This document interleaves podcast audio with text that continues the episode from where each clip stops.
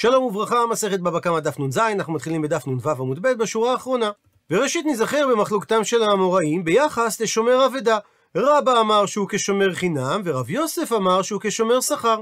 ובסוגריים הביאה הגמרא לסימן שבע מילים, כאשר כל מילה מייצגת קושייה שהגמרא מביאה בהמשך.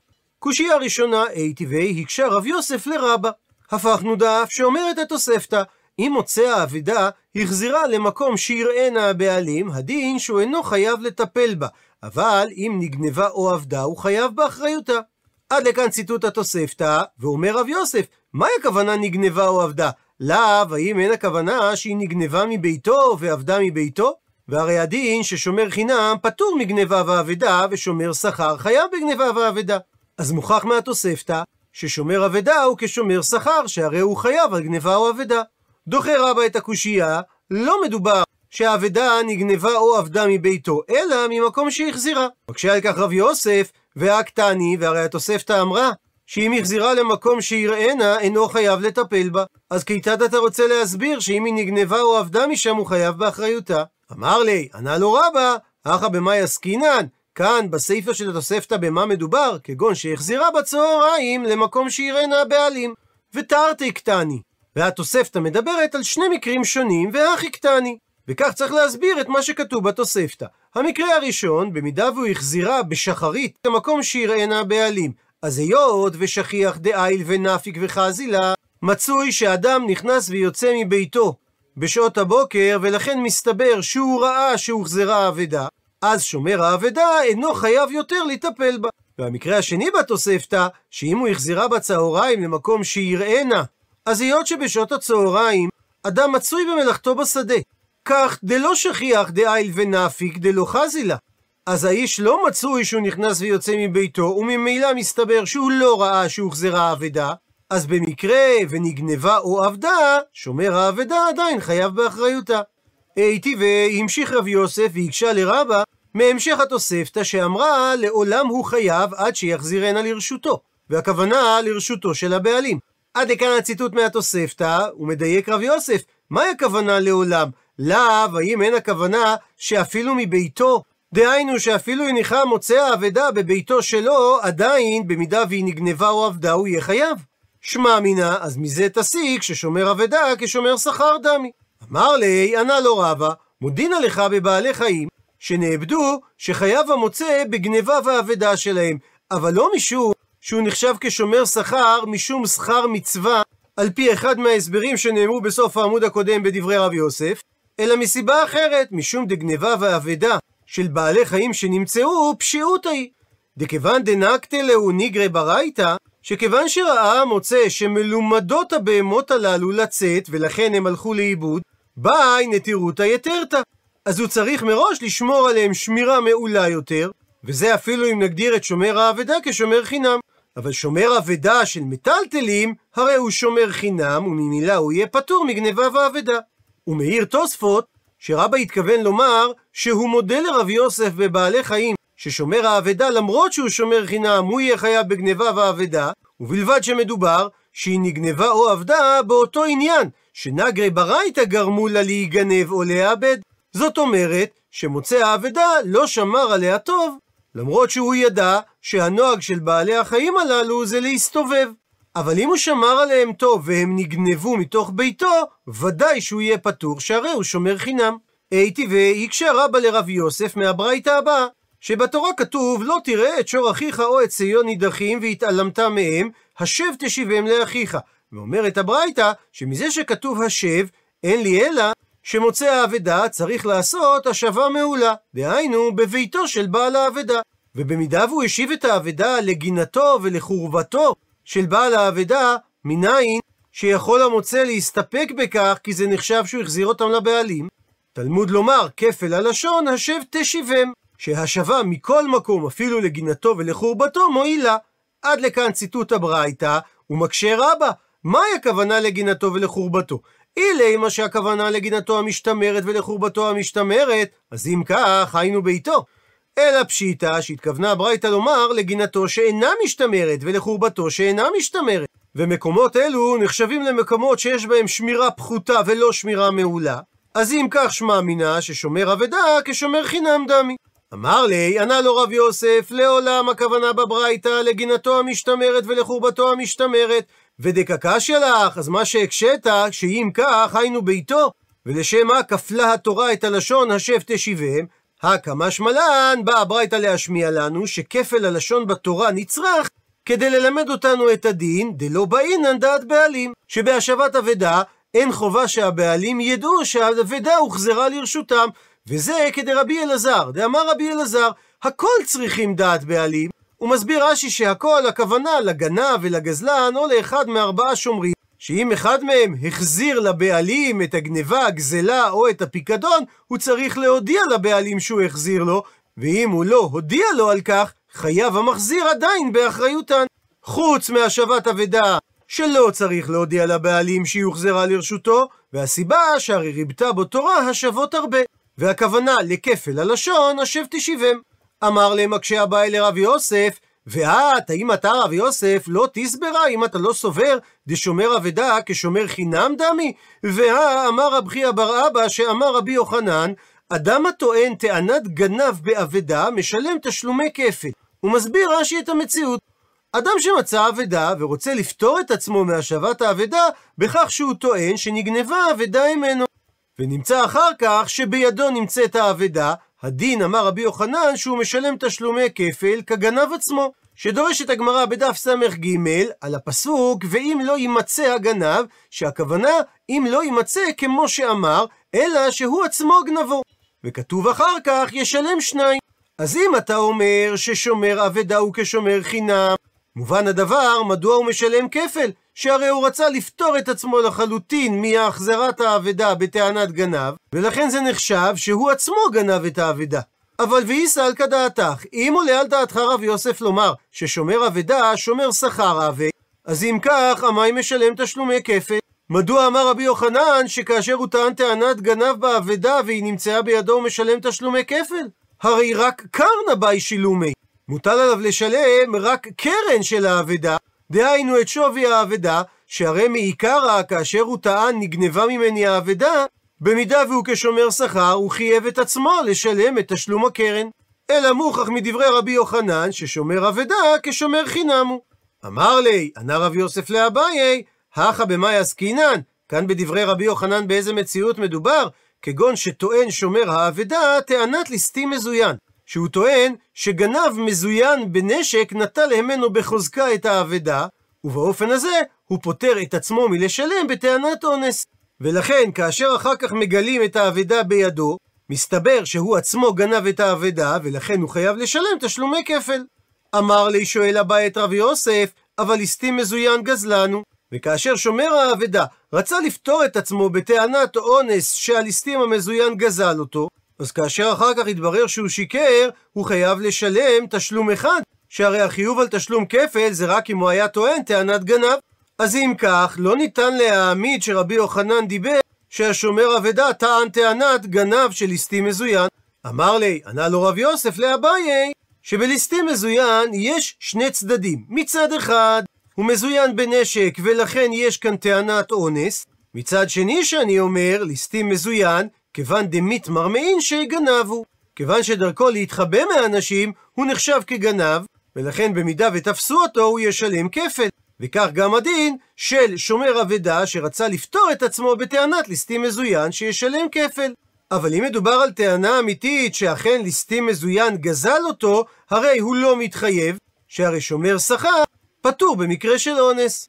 אי טבעי, ממשיך אביי ומקשה על רב יוסף. הפכנו דף, ומביא אביי חלק מברייתא, שרש"י אומר שהוא לא יודע מה המקור שלה. ואומרת הברייתא, לא, אם אמרת בשומר חינם שכן משלם תשלומי כפל, תאמר לעומת זאת בשומר שכר שאינו משלם תשלומי כפל. עד לכאן ציטוט המשפט מהברייתא, ומקשה אביי, ואיסא על כדעתך, ואם עולה על דעתך לומר שליסטים מזוין סוג של גנב הוא, אז נמצא שיש מקרה בשומר שכר שהוא משלם תשלומי כפל, כאשר מדובר בטוען השומר שכר טענת ליסטים מזוין, ולאחר מכן הסתבר שהפיקדון נמצא אצל השומר.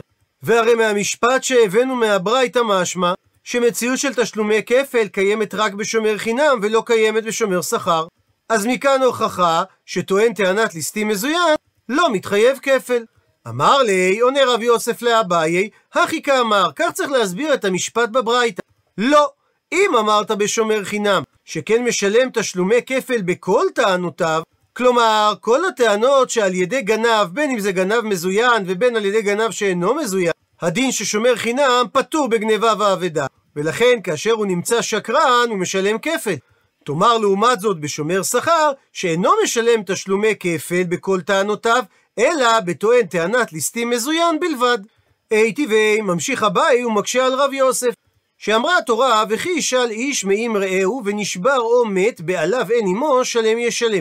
ומלשון התורה ונשבר או מת, משמע שאין לי אלא שמתחייב השואל לשלם במקרה של שבורה ומתה, שאלו מקרים של אונס. אבל במקרים של גניבה ואבדה, מניין שהשואל יצטרך לשלם?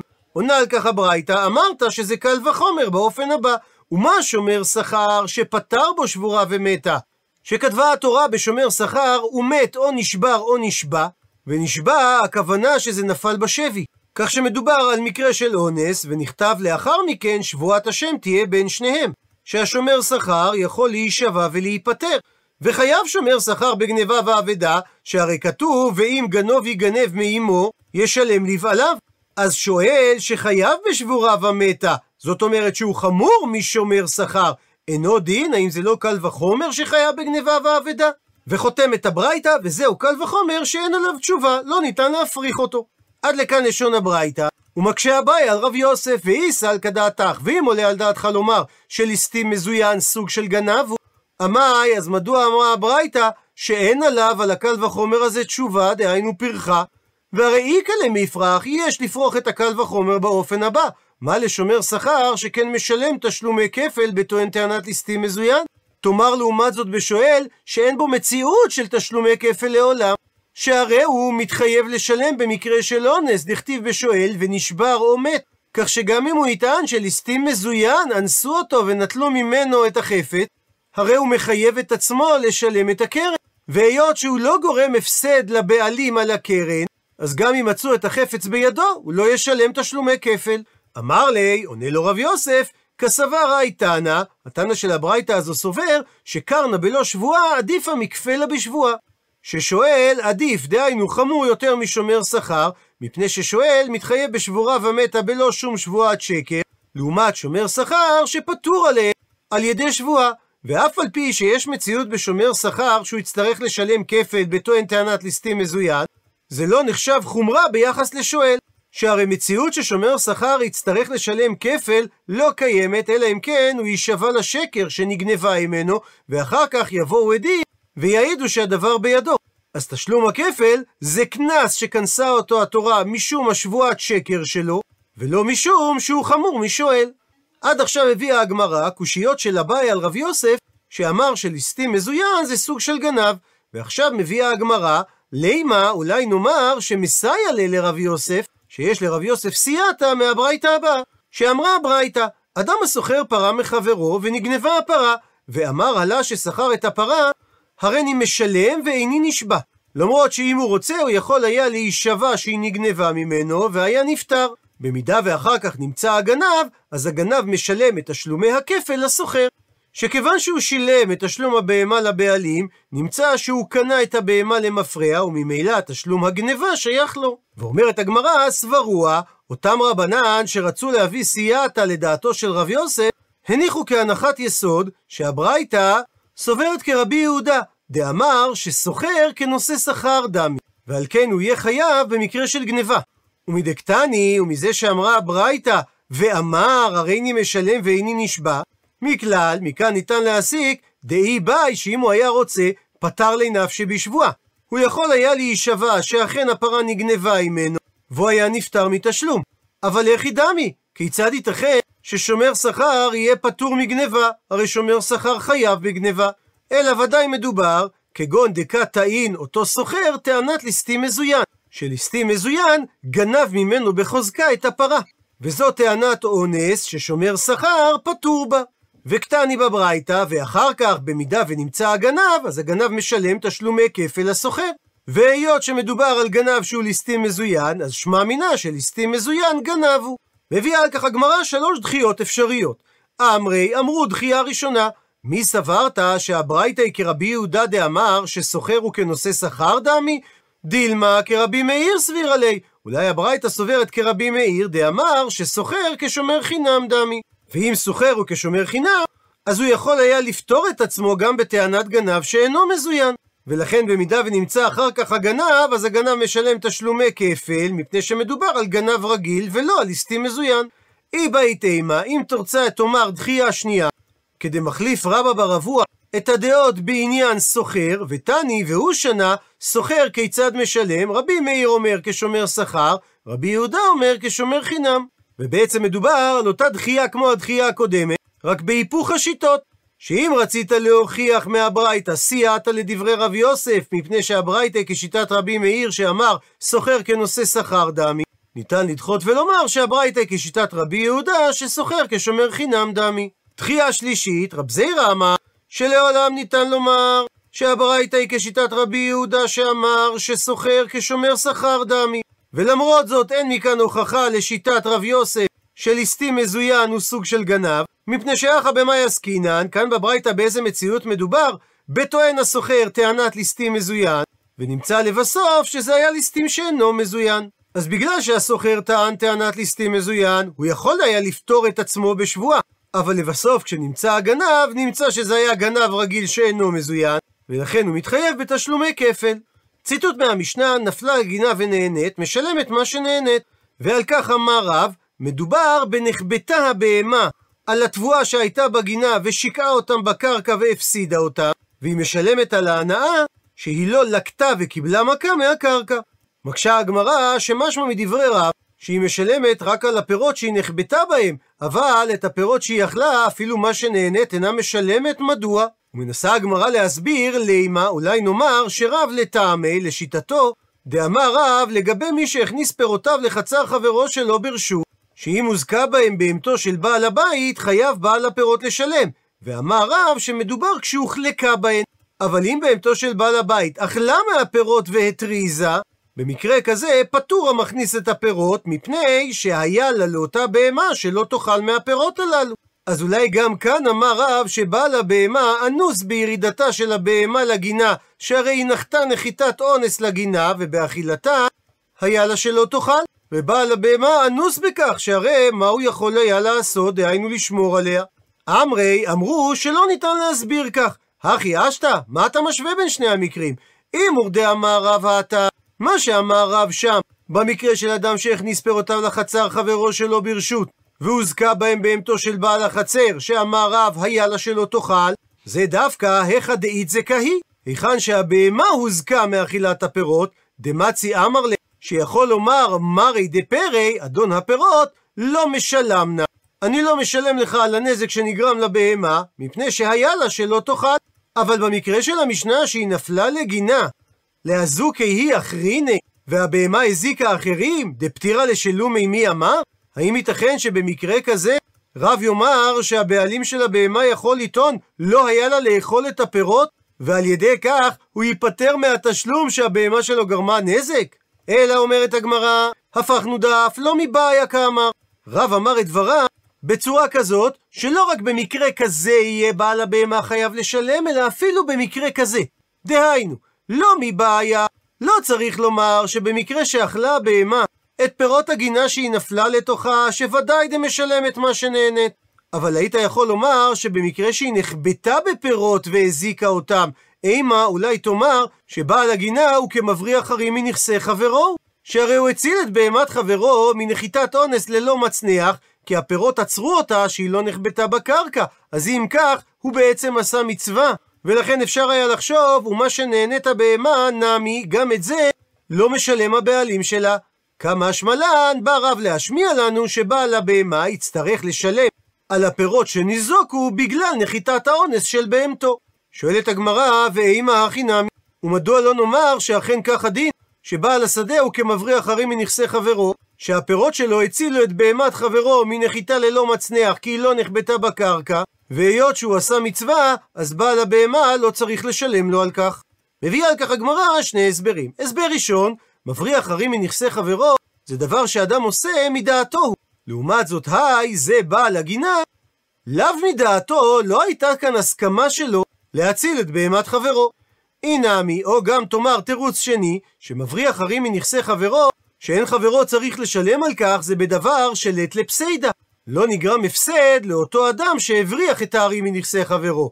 לעומת זאת, היי, זה בעל הגינה, איתלי פסיידה. יש לו הפסד בכך שפירותיו הצילו את בהמת חברו מנחיתת האונס, ולכן זה לא מקביל למקרה הקלאסי של מבריח הרים מנכסי חברו, שהתכוון רק למעשה המצווה, ולא התכוון לגבות על כך תשלום. עד לכאן דף נ"ז.